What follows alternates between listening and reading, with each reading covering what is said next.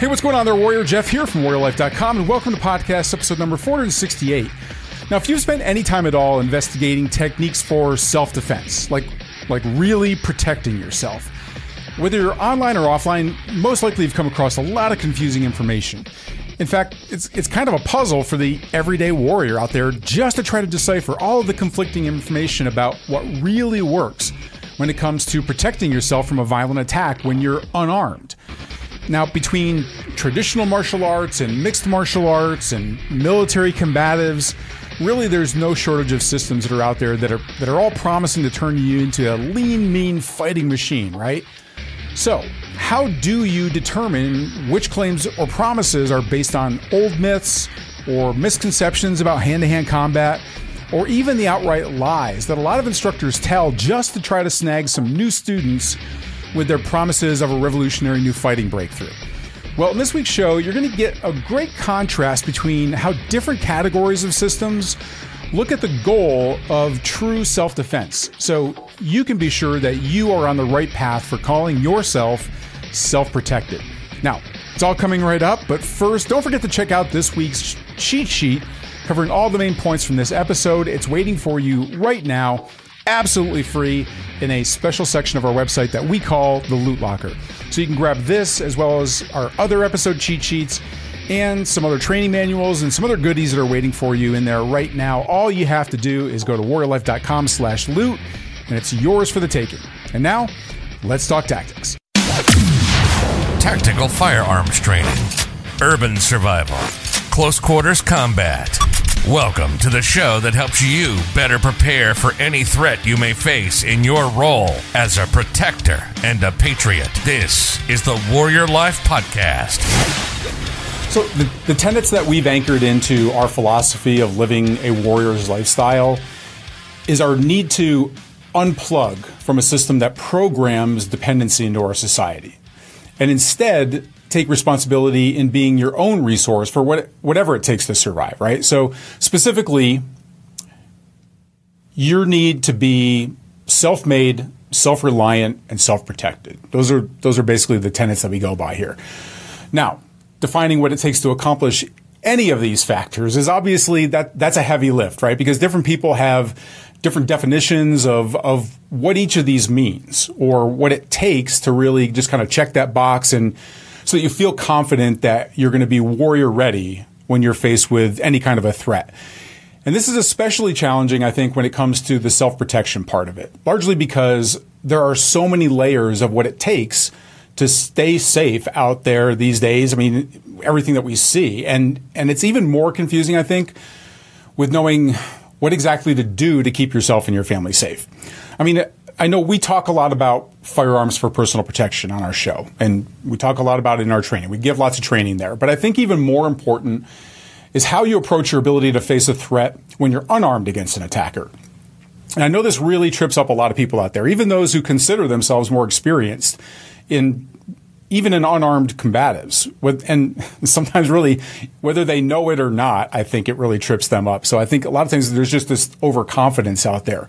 So this week, I thought what we would do is clear up the confusion and make sure that you're setting up the right foundation for calling yourself self protected and living that warrior lifestyle. And I have just the person here to help us navigate the uh, the myths, misconception, and sometimes the outright lies that people really fall for when it comes to unarmed self defense. So, hey there, Warrior. This is Jeff Anderson, Executive Director of WarriorLife.com and the Warrior Life Academy. And with me today to talk about those lies of self defense and how to really put together your self protection training program is somebody who has been on our show many, many times over and over the years.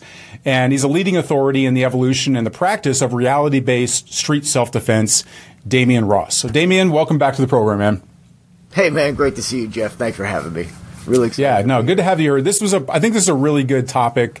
Um, I've been getting a lot of people that have been giving us questions inside of our, our Warrior Life Academy about, I get this a lot. I mean, everybody gets like the, like, what's the best fighting system out there? What martial art would you take? Things like that. And whenever I get that question, it always just starts this rabbit hole in my, in my mind about it's not as simple as here's the martial art or here's the self defense or here's the whatever. Right. Like it always, to, for me, it always brings up in my brain like all the things that people don't understand about it. Like how do you start framing? It's almost like my brain first goes to how do we like empty the glass before I fill it, right? Because I know what they want Right. is they just want to be topped off, right? So, but anyway, so Right. I, I'm really looking forward. I think this is a this was a great topic that I, I really thought you would be perfect for. So I want to bring you in here. Um, listen, everybody. Damian's been on our show several times, and, and with good reason. I mean, be, he's he has a background that runs a wide spectrum of the fighting arts, from his early like sports days as a star collegiate wrestler to black belt ranking in several traditional martial arts like judo and jiu-jitsu, as well as expertise in armed and unarmed lethal combative systems like really steeply grounded in World War II trench fighting strategies. Really just um, in working with the late and legendary Carl Cestari, just really what it takes when your life is really on the line and looking at things from a real realistic perspective. Um, I've been following Damian's work for years. I have his entire collection of DVDs taken up a, a whole shelf in my war room, and he continues to develop new training on his own just really evolving in how he's helping others and what it, it takes to really stay safe in a more violent world.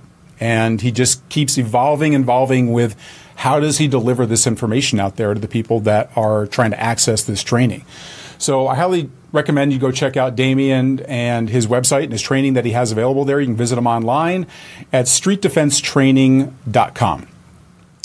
All right, so Damian, I, I know how you feel a lot. I mean, like me, uh, with a lot of these topics when it comes to the differences between martial arts and combative arts and mixed martial arts and self like reality based self defense. Right like there's, I know there's different terms that people give to things, and I think it really is confusing out there. So you and I are about the same age, I think, and you know, we've been studying traditional martial arts since we were a wee one. Um, so I know that you have this huge arc of of changes in how the public perceives this concept of self defense, and I, understandably, as someone whose mission is to really help people defend themselves in a real attack, I know it really irks you as much as it irks me of how many misconceptions there are out there. But I, I want to get your take on this. So what what do you see as being the biggest problems with how this concept of of self defense, you know, in air quotes, has developed and and how it's caused so much confusion out there. Well, as soon as you say self defense, you you think martial arts, right? I mean, that is you know where you go, and that's the only place where you could actually see people addressing you know self defense. Uh, and then way back in the day, self defense. I mean, if we want to go way way back, you know, it was judo, and then karate, and then taekwondo, and then you had all the the strip dojo kind of martial arts come up, and you know, really, largely, um, the skills that you were learning are basically untested. It wasn't like you would you would hear stories, but there was really no way for a practitioner to to do like, well, would this really work, right? And then lo and behold, the UFC comes along, where you've got uh, if anyone if you haven't seen any like UFC one through five, I highly recommend you go watch that. Shit. It is crazy. It's crazy because you had guys. Oh, it's awesome. You had guys that would come in there, you know, with their traditional martial arts training, and think that what they were going to do was going to, you know, devastate their attacker, right? And they, you know, to their credit, you know, or their craziness, they went into that into that octagon. You know, I think you, I think the only rule you couldn't do back then was bite, you know, or eye gouge. I mean, you could grab hair, you could, you know, guys were hitting the testicles. I mean, it was crazy. So they quickly went in, in there and realized that, well, 90%, 99% of what they did worked other than like a, a basic strike or a kick. And then you saw Gracie, who was grappling, you know, he's in a co- combat, he was in a combat sport, dominated. Because, and it's funny, being a wrestler first, um, you know, one of the things that sticks out of my head, and I, you know, obviously, you know, through my life, you know, I've gotten in altercations as a kid, whatever, and I always would wrestle. Always would wrestle. And I never thought of wrestling as a martial art until, you know, much later in life. You know, and the realize the way the reason why wrestling, boxing, Brazilian Jiu Jitsu, judo, you know, Muay Thai, and all these types of combat sports work over martial arts or traditional style martial arts is because people actually do them. Like you actually choke somebody. You, will be in a situation where you'll actually strike somebody. And you'll be in a situation, you know, you can know if you knock somebody out. You'll be, you know, you'll, you can spar. You can compete. Right? And so after UFC, that became, you know, the um, benchmark of self defense. But truth is, it's not self defense. it's combat sport. Um, which even as you know those early UFCs wasn't a lot of safety involved. I mean, technically, sports are combat sports are designed for safety. Period.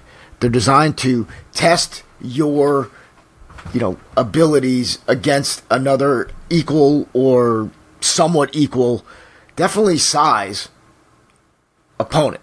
In most cases, skill. You know, you go into tournaments, you'll have, you know, you'll be broken out by rank um, under a set of rules, a predetermined set of rules. So you have it's consensual. Okay, it's it's it's happening at a specific time, right? There's no, um, you know, what if factor in there. Uh, and even though you are, um, you're adrenalized, you're not in fear for your life, even though sometimes you may think you are. Uh, but uh, so these, um, so the combat sports, though, yeah, look, you could choke somebody out in the street. You could hit somebody with a right cross and knock them out. Happens all the time. A hundred percent. But when you reflect against what you really potentially face out there and what you would actually need to do to avoid a conflict or just get away from somebody, it's totally different. I mean, this is like, you know, we'll get into, you know, we look at self defense and like, you know, not defeating an opponent. In fact, defeating a target is like the hardest thing you can do. And for a lot of people, you just, you can avoid it altogether. You can escape. And then even if you're, you know, and after you escape and you have access to, to weapons, you can use those if you can't escape. I think what you're what you're saying is like there's a lot of di- there's dynamics, right? So there's um, it, it, sounds with traditional martial arts the dynamics are pretty limited, right? Like because it's a very controlled. You know, we talk about it as a relaxed atmosphere that you're training in. There's just like it, there's a program there. UFC, there's still there's more dynamics. Like you're still you're up against an unwilling combatant, if you will, right? But it's it's still in a sports setting, so there's still there's still guardrails there. There's there's rules, there's weight classes, there's things that so the dynamics are a little bit more are, a lot more actually a lot more risky than going down to the local McDojo and and just taking some classes there. Um, but even then, it's not matching the dynamics of a real fight where the framework, the, you know, the framework's all fuzzy on that one, is what I hear you saying. And and even within traditional martial arts, and how it trans not transforms, but like how it translates over into um, like the UFC and then how that translates to street. Could be you could be talking about the same thing but it's something it's something different right? Like i think and you brought up a really good one i think also especially for you because you started off as a wrestler right? And and Royce Gracie dominated like everybody was a stand-up brawler when they first got into the UFC and then Royce comes in and and you know all of a sudden they're down on the ground and they're just tapping out. And and so that's different even. So maybe use that as an example from what you've seen because I and the reason why I bring this up is because I think that from a reality standpoint, we often talk about um, most fights going to the ground, you know, something like that. You know, everybody says like eighty percent. Heard, I've heard ninety percent. You know, there's somebody out there counting all of this. I know there that, is. I mean, there is no study conducted that ever concluded. no, they are doing it. They're doing the study. Yes, they say it, and I've looked, and if, you know, back when it first came out, they said like the LAPD conducted a study. There's no such study. Uh, their only study is the uniform uh, use of use of force report that will say you know, weapon used, no weapon used, you know, and then, you know, and break down what kind of weapon. I mean, you're lucky to find caliber of weapon. Right, so it's not like you know. Oh yeah, the guy came in with a right cro- right cross is the most common. I mean, that's like also you know the martial arts folklore that we like to get into because you you know you repeat this stuff so many times you know you believe it yes fights go to the ground sure um but then a lot of them don't yeah right. sure But, I, but it's easy. It's easy also. I think because people when they think about fighting, right? Like if they've not taken classes and things like that, they think. I mean, what are people going to do? It's, I mean, you see it all the time in just fights that are caught on camera. It's just haymaker, haymaker, haymaker. Like everybody just trying to get in a lucky shot. They're just kind of throwing their arms around. But when it comes to when it gets really close, like if you're you start getting in that in that super close bad breath zone, people don't know how to fight in close quarters, and so their instinct is just to grab on and start like wrestling around. I think that's why it ends up there. wrestling is a very natural thing for a human being to do. Uh, yeah, under especially under stress, under conflict, and especially if you don't know if you strike and you miss, and you know you're constantly moving in to one another. So yeah, you're uh, you immediately get to that to that point. So let's use that then as an example because I think it's it, it just gives us a good a good um, a good anchor I think for showing people the difference in martial arts ground fighting, UFC ground fighting, street ground fighting, right? So Right. can you talk a little bit about how you how you see that this very critical, very possible, very realistic aspect of a real fight might be addressed differently in in these different these different modalities. Definitely. So, first, like a martial art application to a ground fighting situation would be martial arts do specific defenses or specific defense counters. So they'll be like, okay, the guy is, you know, straddling you. You're going to put your left leg over here. You're going to you'll grab his arm here, and you're going to push him over. And one move, he's going to be out of the way. Um, sport, like you know the problem with that is it's like that's just not how it works right? You don't have one you know people are going to react. People are going to be you know constantly moving and adjusting their weight on you. Uh, people are you know your attackers not going to you know uh, allow you they're going to feel a buck or resistance and then they're going to counter uh, they're going to counter that with an adjustment. Um, and that's what happens in combat sport you know, like you're grappling, you're moving, you're subtly looking for openings and creating openings to, you know, apply an armbar or choke or get a position of dominance to, if you're doing MMA, to get, you know, to attack. Um, what we do is we take whatever's closest to us to, first, we want to get off the ground as quickly as possible, right? So, you know, and if that means, and then we're going to use whatever gives us the greatest tactical advantage with, at the time. So whether that's you're hooking an eye, you're biting, you're you're using your feet, you're bucking, you're using a whole bunch of these, you know, similar kind of, you know, uh, similar movements to what you would do in combat sport, but with the just completely different intent. All right, you would not be in in jujitsu class and biting the inner thigh or the crotch of your uh, partner. You would not be gouging them. You would not be, you know, you're not going to be doing that in MMA either, right? So a lot of these things, when you do them, you know, it's like it elicits a response from your attacker, and usually pain, discomfort, or shock uh, that will cause them to move their weight off of you so you can get out.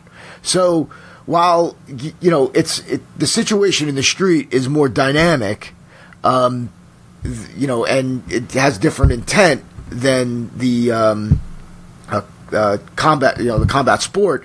You know, you definitely have there is a benefit to actually know what it's like to be rolling around with somebody, but you would never ever do those techniques. And finally, you know, you're on the ground, right? So we're not on a mat.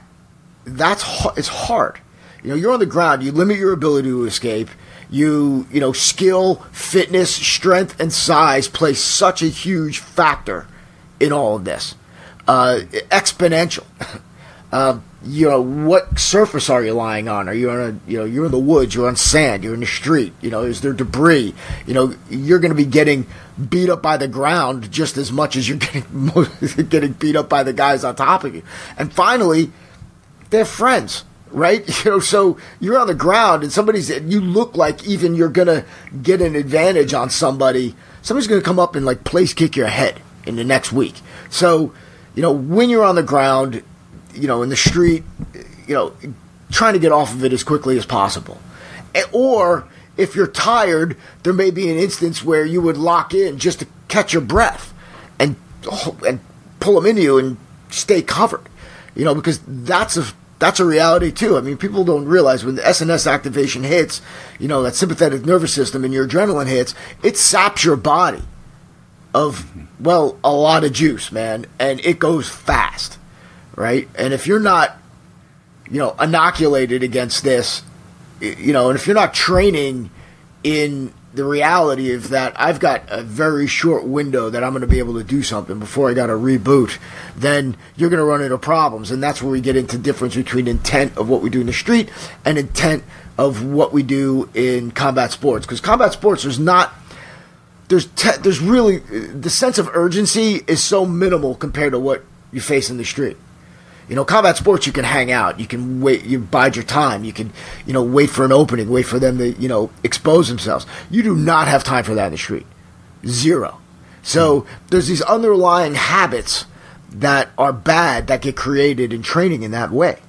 You know, you're training to wait. You're training to look for subtle openings. And while you may think, oh, well, we do some, you know, training is habits, right? And part of your habit is your intent and your urgency. It's like how you do things as, eh, you know, in addition to what you do. So while some places may teach, oh, yeah, we do self defense, you know, we do dirty jujitsu or dirty judo or whatever we want to call it, we add these, you know, cheaters like an eye gouge or a bite or a strike to a judo or jujitsu technique, you know, unless you're really training that and that's your primary focus, when you're under stress, you're going to go back to what you normally do all the time. And that's the combat sport. And don't get me wrong, you know, it will be, you know, a um, you know, you can win fights with combat sports, but mm-hmm. the reality is you're exposing yourself and you're putting yourself in situations that it, they're technically not really efficient.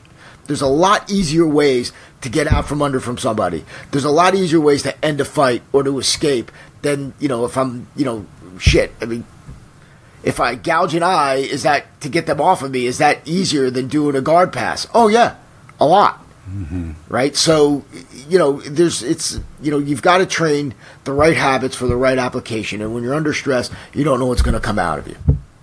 Yeah, I think there's a good progression here for this also, right? Like, I think it, that, um, because you have I don't care if it's Taekwondo, right? Like you're down there with the eight year olds down at the McDojo, and and you know the moms are sitting there, you know, reading a book or, or on their phone right. the whole time.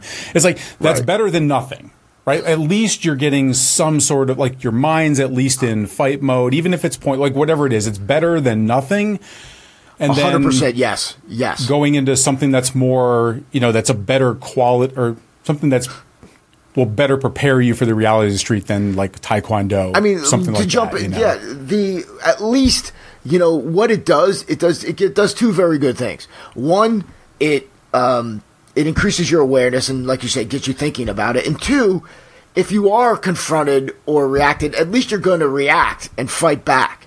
And what people don't understand, and this is another misconception about self defense brought on by the martial arts, is that they think that every fight is a title fight right? They think that, okay, this guy's coming to attack me.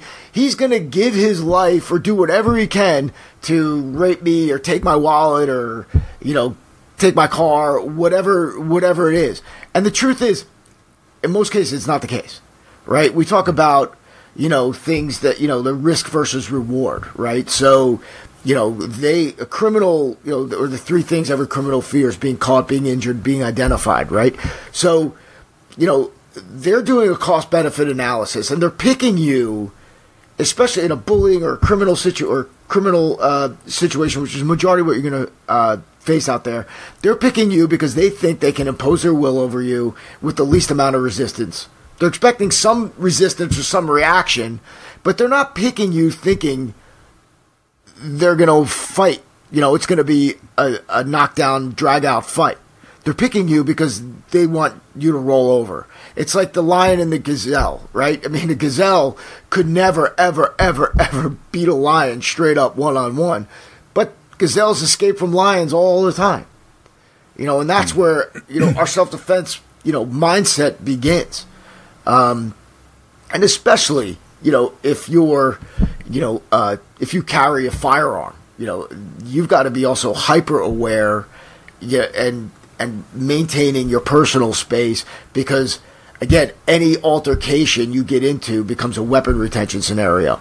So, you know, I think that a lot of people too, um, especially that carry, that ignore, you know, they think they got the self defense box covered.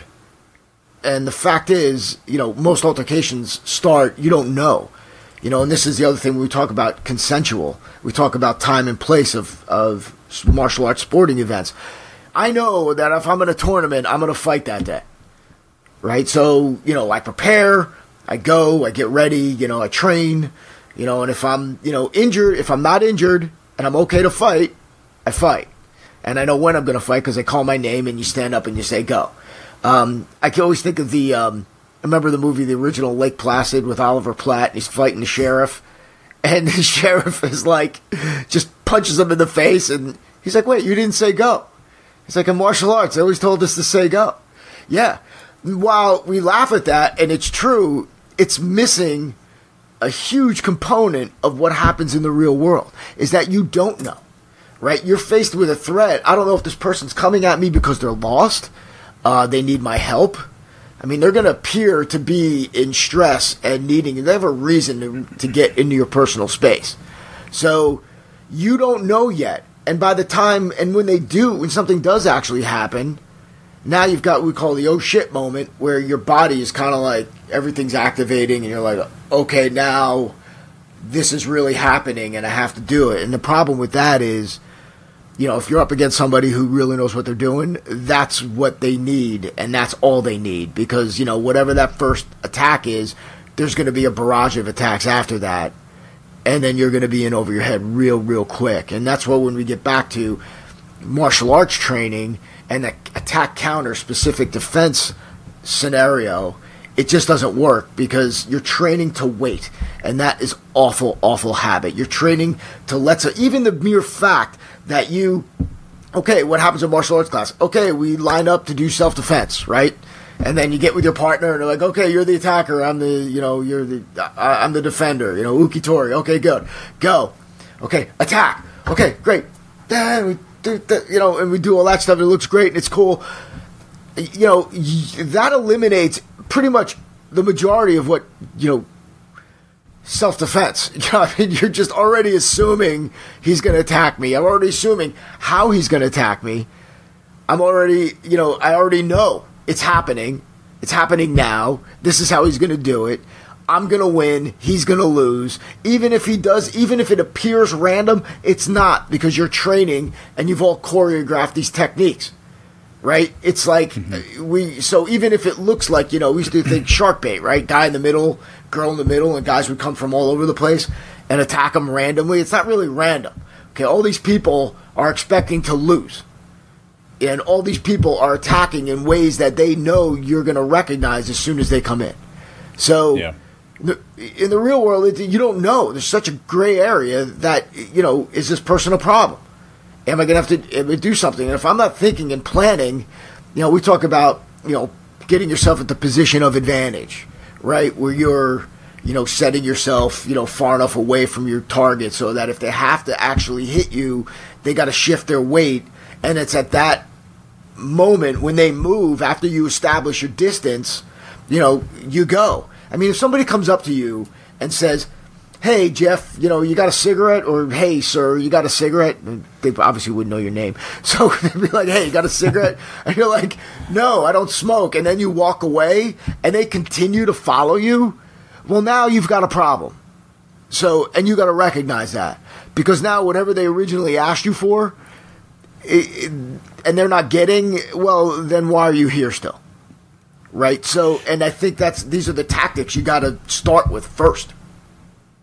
So, so you've started to really kind of lay things out as far as like you, you've obviously illustrated a lot of the differences between like reality and martial arts and combative sports and things like that. So, but even people that are like, so what I'm trying to do is kind of re-educate people on maybe if you're already of the mindset to be self-protected, right? Because that's part of our what we build in. Like your lifestyle, you have to de- depend on you. Nobody else is going to be there to to save you. And so, with these contrasts and everything, and somebody's really looking to, um, they're on this path. They're they're looking to check that box. They want to be self-protected.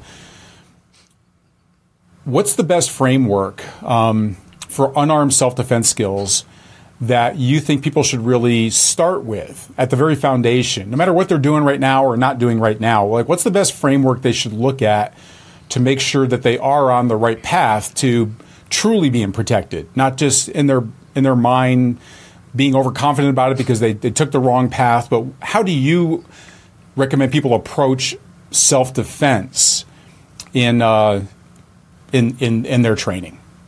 Well, tactics always come first. So even if you're a even if you're already doing boxing, karate, whatever, I mean, to us the techniques are secondary, but we base them on the premise of least amount of physical contact, most amount, uh, you know, biggest amount of bang for your buck, right? So if I could hit somebody with a, you know, predator drone, you know, great, I'd take that over any day.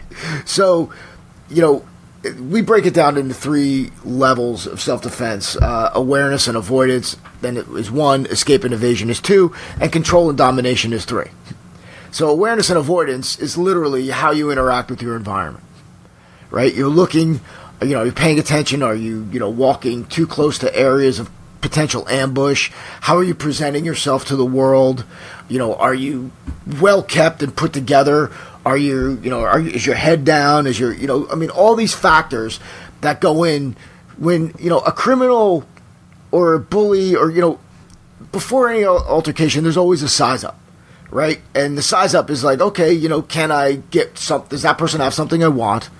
And can I get it from them with little or no risk to me, period.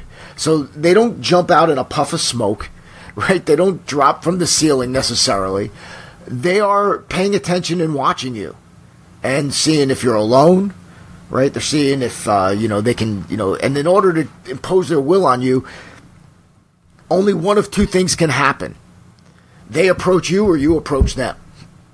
Right? So, you know, they're coming in and they're going to, how they approach you, they may, you know, use the environment like behind a car or a van and then you walk past and then they're in their space and then they're going to have a dodge. They're going to ask you a question. They're going to get you you know they're going to start testing you to see if they can get something from you. Maybe it's just change. Maybe it's smoke. Maybe they need directions. Maybe they anything. And then it'll be more and more and more and they see how compliant you are right? And then they'll start to try to get hey give me a few bucks hey you got more than that you got more than that and then it's now you're into it and as soon as you're walked in and sucked into that you know, now you're on their game. They choose the time and place, not you.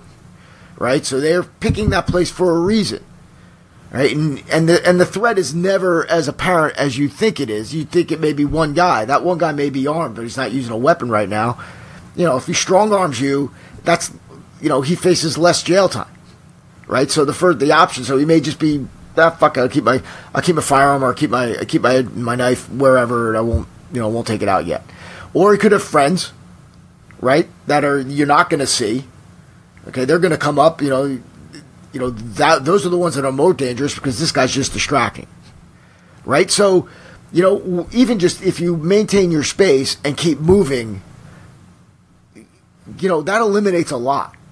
It mm eliminates a lot, right? So yeah, then, so that makes that makes a lot of sense. I mean, also I think that because um, you're because you're talking about the mindset first, right? Which I think right. really weaves into everything that we've been saying. In fact, it's the very it actually serves as kind of like the main vein of this entire show, which is like self defense lies that are out there. Like it's the mindset of what you believe will really work, right? right? And and having confidence which is a total mental game. You're talking about the sympathetic nervous system, the things that will affect our thinking, affect our brain, affect affect our mindset. Um, you you talked about how at least somebody in a martial arts program has the wherewithal, like they're already used to fighting back at something, and that that makes a big difference, even in just in thwarting the plan of of of the bad guys that are out there. So it's interesting. I mean, it's great that you've made this like that first level of those three levels of avoidance and awareness. Because I think a lot of people, a lot of places that teach physical martial arts don't really train any of that stuff, right? They don't. They're not teaching right. you how to. You know, I wrote down some of the notes that you said, like you know, out there projecting confidence. Are you? Do you look put together or not? Um, how that even makes a difference, right? Like how it how right. criminals size people up how do they approach? How do they find their way to get close enough to be able to make you a victim? So it makes um and and also the avoidance part of it, like you know, don't want to get into a fight with a biker gang. Well, you know, first step, don't go drinking in the biker bars, right? Like all there's all that stuff, right? So avoiding things, but you can right. also avoid it by being aware of your surroundings. And I think people, too many people give lip service to those sorts of things. They just either think they're already aware or, yeah, it, it's just not as sexy as, you know, pile driving somebody with your elbow, I guess. Of course, but, right. I mean, how many people are on their phones, right? And I'm Yeah, exactly, charged, right. right. Yeah, I mean, that's the easiest you know, one thing. Into your shit. And yeah, yeah. Yeah. Yeah. So so this next layer, though, that's what I'm, I'm curious. Like going up the, the scale here. So the, the next you say that people should understand that those self-defense concepts of escape and evasion. And i think right. that would, people would find that kind of shocking like what does that even mean? Because it sounds like something out of a spy novel right? Or some like it's that's reserved for special ops personnel some special training there. But from your perspective what do you, what do you mean by like escape and evasion? And and what are the major takeaways that you think people should be getting from that in relation to self-defense?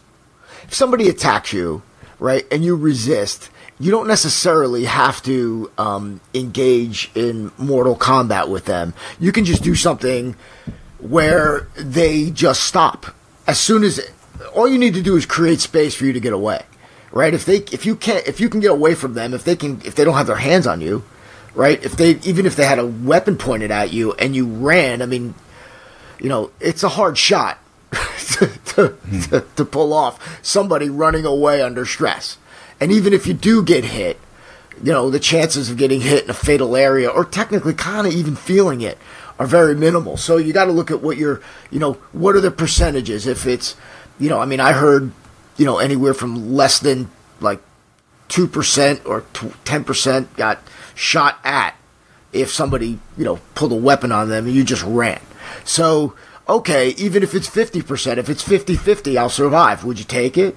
Right? If it's 50 50 again when you get hit, if you get hit, that you'll survive, would you take it? Right? So, you know, the odds start, you know, they, they start to, the odds start to pile up in your favor as soon as you're trying to get the hell away from this person. Um, also, they may find, like, you know, if you come in, like, let's say somebody's, I mean, not even, you know, I will mention that, you know, like something, like carrying like something like pepper spray is kind of a no brainer. Uh, you know, I carry it all the time. You know, so if you do, you should have a layered approach to your self defense. Uh, if you don't have pepper spray on you, then like think something like a finger dart to the eye, and it's not really gonna, you know, get them. You're not gonna blind them, but so you're gonna get their stopper, head off. Yeah. Yeah. yeah, you're just gonna get them to pause, and you get them to pause, you get the hell away, right? You a whip, you know, a little whip kick, a little like front kick, front kick, just keeping your body weight out of it and just getting them to stop and then making them realize, oh, this person's fighting back. They do a quick recalculation, right? And if it's worth it, then, you know, not. But most times, while they're doing it, you're gone. You're gone. You know, and again, most of the times that people are going to be attacked, they're going to be alone. I mean, that's overwhelming majority of people who are attacked are alone. All right, so you know, um, so again, that is and that is as simple as it is. You know, it's getting somebody to pause their attack long enough, and we're talking split seconds for you to get the hell out of there and create more space. Period. Yeah. Yeah, I think it's. I mean, I think it's an interesting escalation that you that you build into the framework there, right? So uh, avoidance and awareness. Let's get the mind right first, which is you know something we talk with people a lot about. Also, you got to get your mindset right first and then um, escape and evasion. So before you start just wailing away on somebody, like can you just get out of the area? You weren't maybe you weren't able to avoid it, maybe you weren't aware of it, maybe they were just they were just able to be able to get close enough and you just didn't even see Right. them or whatever. But now um, can you can you disengage from there and, and making that a priority rather than standing there and fighting? And then your your third level there, um, which I I think was uh, control and domination, was what uh, I've seen from from your training and stuff, which I know is a huge category, right? Like when you start getting into the physical stuff. Of course, there's a lot to unpack there, right? But um, Right. but um, I think that I also think this is where most people actually gravitate to, and Right. that's why there's so much confusion because like, what system works better? What technique works better? You know, should you even do this? So, so in your system, how do you approach the tactical aspect of your self defense training, and maybe give our listeners a an idea of of the difference between an effective strategy versus maybe a more common but ineffective strategy?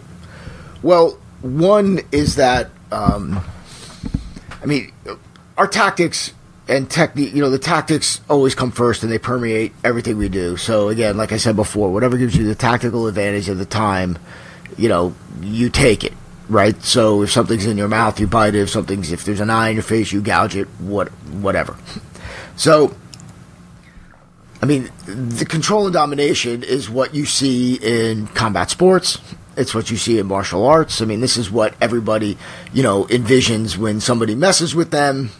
Well, I'm just going to make them look silly and make them flop around and, you know, throw them over my head or do whatever stuff. But the reality of that, it uh, takes a lot of training, takes a lot of strength, takes a lot of, you know, discipline and time.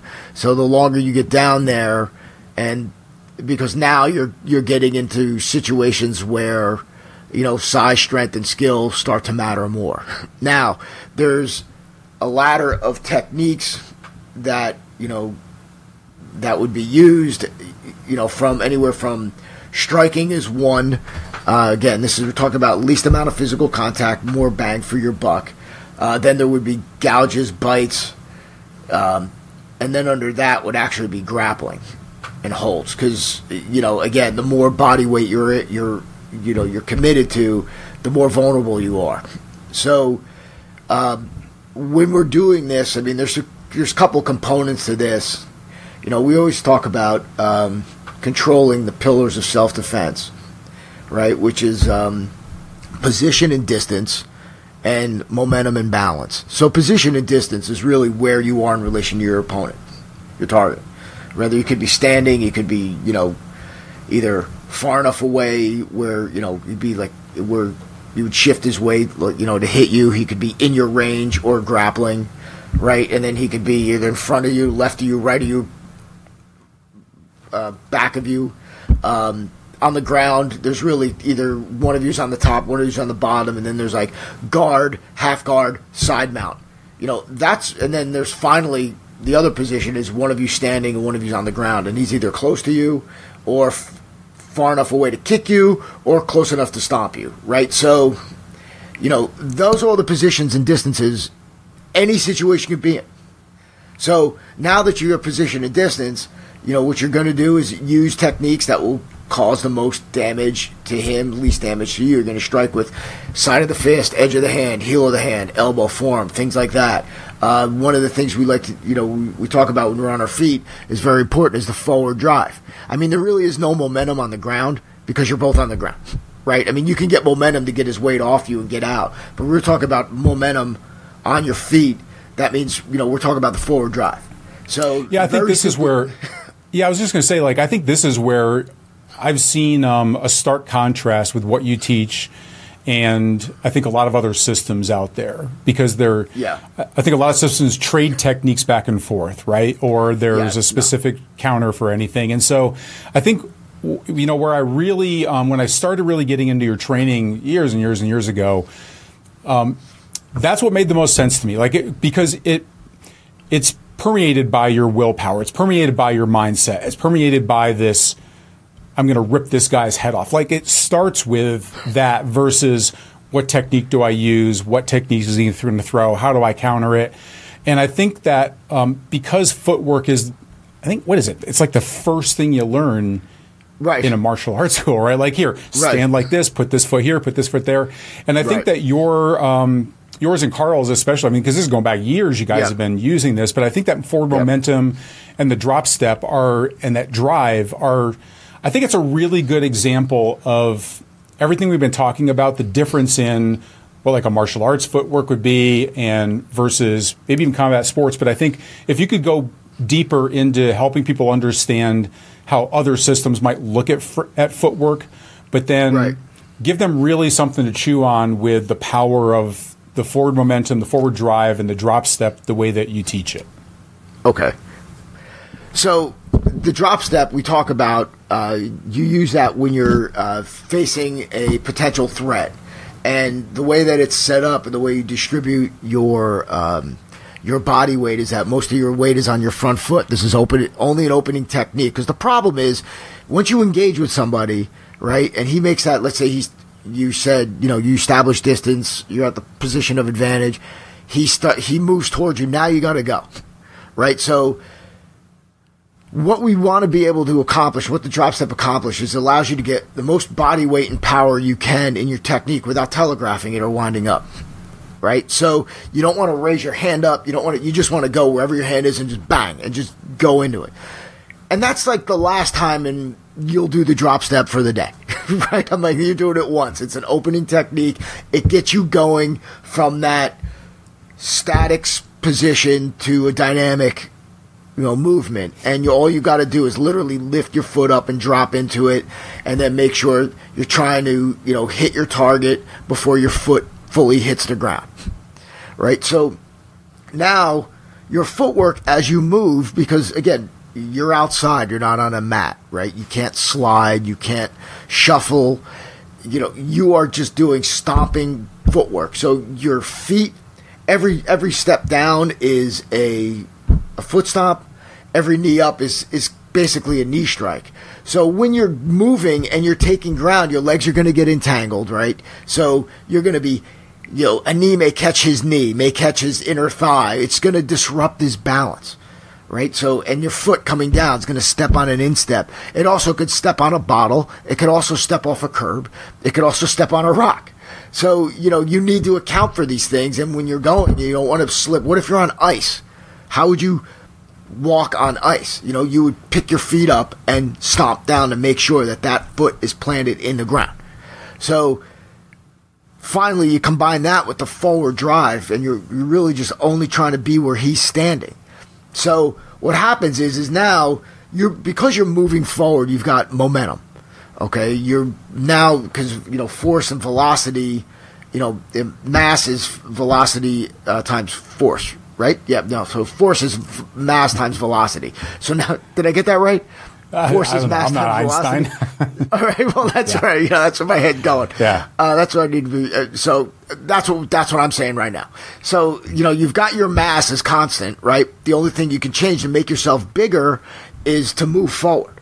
So you're constantly moving forward and driving, and you see when you train on the dummy, you know, uh, because or I mean, with a partner, you're gonna need something to hit, right? We're always training something to hit. It's very important. You got to hit 100 percent in order to develop real power and confidence. So you're training and you hit and you're hitting that target.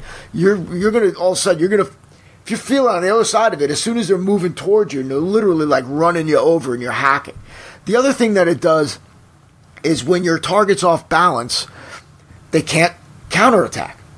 You know, there's I like to say there's two people in a fight.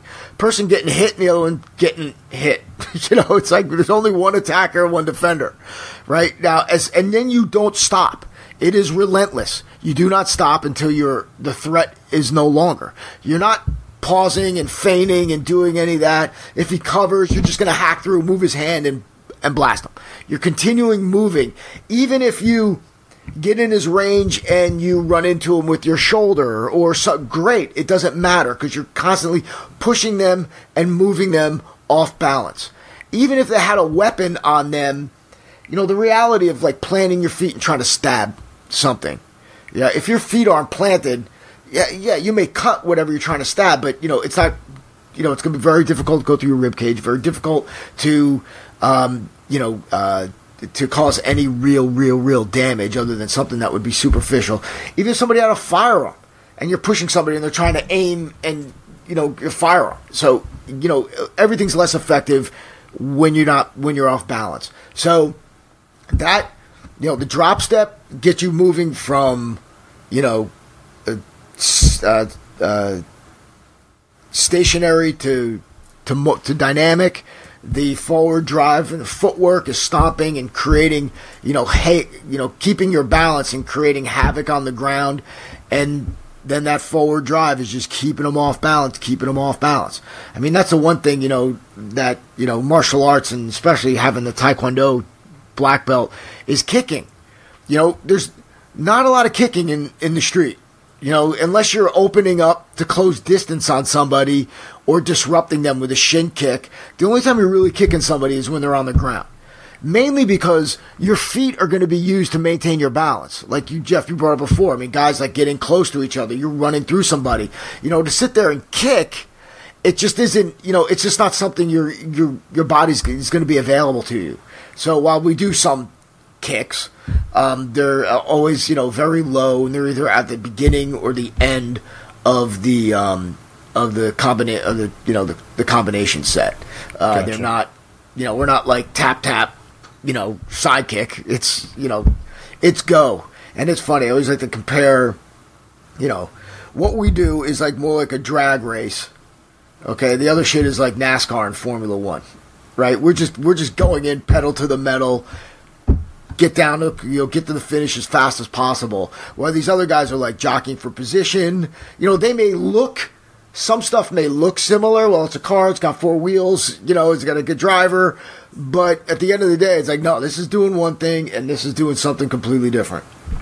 Yeah, that's a that's a really good analogy of it too. I think right. Um, and I think it makes it, it, it what it's what allows I think the uh, the average the average warrior out there to to um, to really keep the bad guys guessing, right? Like you don't have to look like a badass. You don't have to look like a like a special forces or a Navy SEAL soldier.